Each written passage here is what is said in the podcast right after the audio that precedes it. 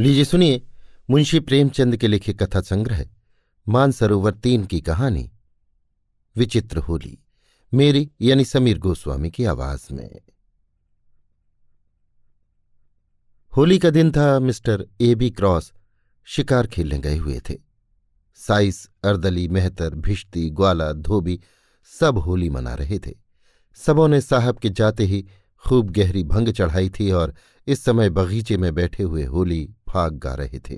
पर रह रहकर बंगले की फाटक की तरफ़ झाँक लेते थे कि साहब आ तो नहीं रहे हैं। इतने में शेख नूर अली आकर सामने खड़े हो गए। साइस ने पूछा, कहो खानसामा जी, साहब कब तक आएँगे? नूर अली बोला, उसका जब जी चाहे आए, मेरा आज इस्तीफा है। अब इसकी नौकरी न करूँगा। अर्दली ने कहा, ऐसी नौकरी फिर न पाओगे? चार पैसे ऊपर की आमदनी है, नाहक छोड़ते हो? नूर अली। अजी लानत भेजो। अब मुझसे गुलामी न होगी। ये हमें जूतों से ठुकराएँ और हम इनकी गुलामी करें। आज यहाँ से डेरा कूच है। आओ, तुम लोगों की दावत करूँ। चले आओ कमरे में। आराम से मेज पर डट जाओ। वो बोतलें पिलाऊं कि जिगर ठंडा हो जाए। साइस, और जो कहीं साहब आ जाए? नूर अली, ये अभी नहीं आने का। चले आओ। साहबों के नौकर प्रायः शराबी होते हैं। जिस दिन से साहब के यहाँ गुलामी लिखाई, उसी दिन से ये बला उनके सिर पड़ जाती है। जब मालिक स्वयं बोतल की बोतल उड़ेल जाता हो तो भला नौकर क्यों चूकने लगे? ये निमंत्रण पाकर सबके सब खेल उठे। भंग का नशा चढ़ा ही हुआ था। ढोल मजीरे छोड़ छोड़कर नूर अली के साथ चले और साहब के खाने के कमरे में कुर्सियों पर आ बैठे। नूर अली ने विस्की की बोतल खोलकर गिलास भरे और चारों ने चढ़ाना शुरू कर दिया। ठर्रा पीने वालों ने जब ये मज़ेदार चीज़ें पाई तो गिलास पर गिलास लुढ़काने लगे। खानसामा भी उत्तेजित करता जाता था। जरा देर में सबों के सिर फिर गए। भय जाता रहा। एक ने होली छेड़ी, दूसरे ने सुर मिलाया। गाना होने लगा। नूर अली ने ढोल मंजीरा लाकर रख दिया। वहीं मजलिस जम गई। गाते गाते एक उठकर नाचने लगा। दूसरा उठा। यहाँ तक कि सबके सब कमरे में चौकड़ियाँ भरने लगे। हु हक मचने लगा। कबीर, फाग, चौताल, गाली, गलौच, मारपीट बारी बारी सबका नंबर आया। सब ऐसे निडर हो गए थे, मानो अपने घर में हैं। कुर्सियाँ पलट गईं, दीवारों पर की तस्वीरें टूट गईं। एक ने मेज उलट दी, दूसरे ने रिकाबियों का गेंद बनाकर उछालना शुरू किया। यहाँ यही हंगामा मचा हुआ था कि शहर के रईस लाला उजागर मल का आगमन हुआ। उन्होंने ये कौतुक देखा तो चकराए। खानसामा से पूछा ये क्या गोलमाल है शेख जी? साहब देखेंगे तो क्या कहेंगे? नूर अली, साहब का हुक्म ही ऐसा है तो क्या करें? आज उन्होंने अपने नौकरों की दावत की है, उनसे होली खेलने को भी कहा है। सुनते हैं लाट साहब के यहाँ से हुक्म आया है कि रियाया के साथ खूब रब्त जब्त रखो, उनके त्योहारों में शरीक हो। तभी तो ये हुक्म दिया है, नहीं तो इनके मिजाज ही न मिलते थे। आइए तशरीफ़ रखिए। निकालूं कोई मज़ेदार चीज़? अभी हाल में विलायत से पार्सल आया है। सेठ उजागरमल बड़े उदार विचारों के मनुष्य थे। अंग्रेज़ी दावतों में बेधड़क शरीक होते थे। रहन सहन भी अंग्रेज़ी ही था और यूनियन क्लब के तो वो एकमात्र करता ही थे। अंग्रेज़ों से उनकी खूब छनती थी और मिस्टर क्रॉस तो उनके परम मित्र ही थे। जिलाधीश से चाहे वो कोई हो, सदैव उनकी घनिष्ठता रहती थी। नूर अली की बातें सुनते ही एक कुर्सी पर बैठ गए और बोले अच्छा ये बात है। हाँ तो फिर निकालो कोई मज़ेदार चीज़। कुछ गज़ल भी हो? नूर अली, हुजूर आपके लिए सब कुछ हाजिर है। लाला साहब कुछ तो घर ही से पीकर चले थे। यहाँ कई गिलास चढ़ाए तो जबान लड़खड़ाते हुए बोले, क्यों नूर अली?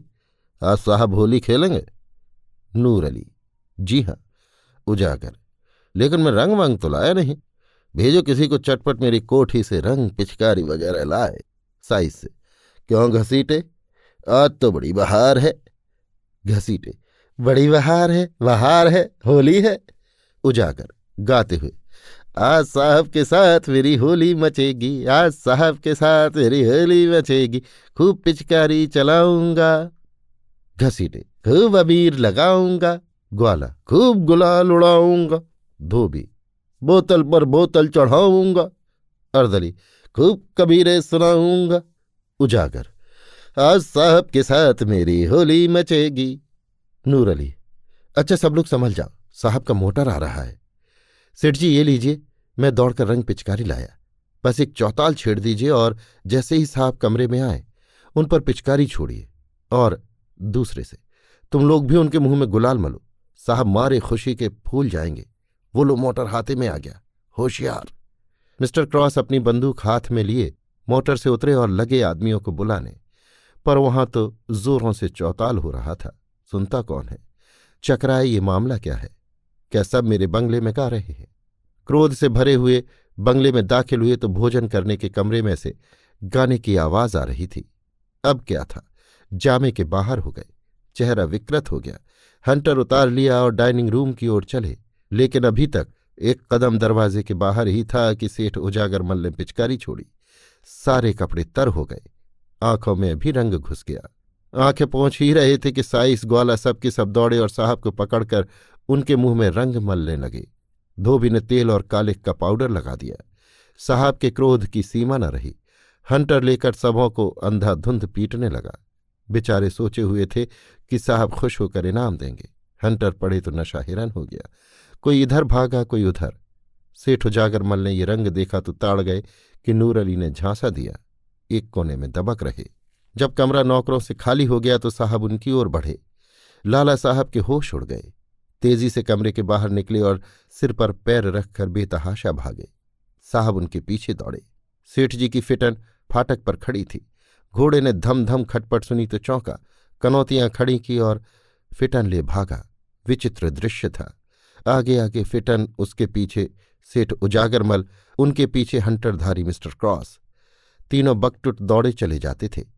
सेठ जी एक बार ठोकर खाकर गिरे, पर साहब के पहुँचते पहुँचते संभल कर उठे। हाथे के बाहर सड़क तक घुड़दौड़ रही। अंत में साहब रुक गए। मुँह में कालिक लगाया अब और आगे जाना हास्यजनक मालूम हुआ। ये विचार भी हुआ कि सेठ जी को काफ़ी सजा मिल चुकी। अपने नौकरों की खबर लेना भी ज़रूरी था। लौट आए। सेठ उजागरमल के जान में जान आई। बैठकर हाँफने लगे। घोड़ा भी ठिठक गया। कोचवान ने उतरकर उन्हें संभाला और गोद में उठाकर गाड़ी पर बैठा दिया। लाला उजागर मल शहर सहयोगी समाज के नेता थे। उन्हें अंग्रेज़ों की भावी शुभकामनाओं पर पूर्ण विश्वास था।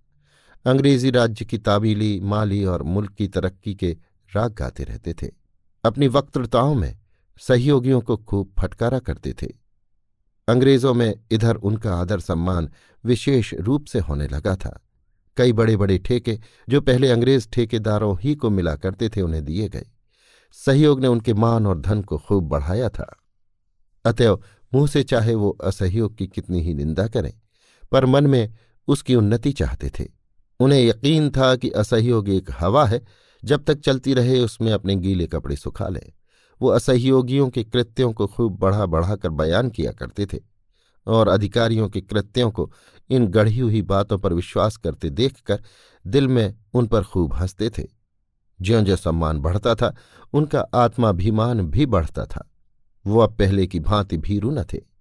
गाड़ी पर बैठे और जरा सांस फूलना बंद हुआ तो इस घटना की विवेचना करने लगे।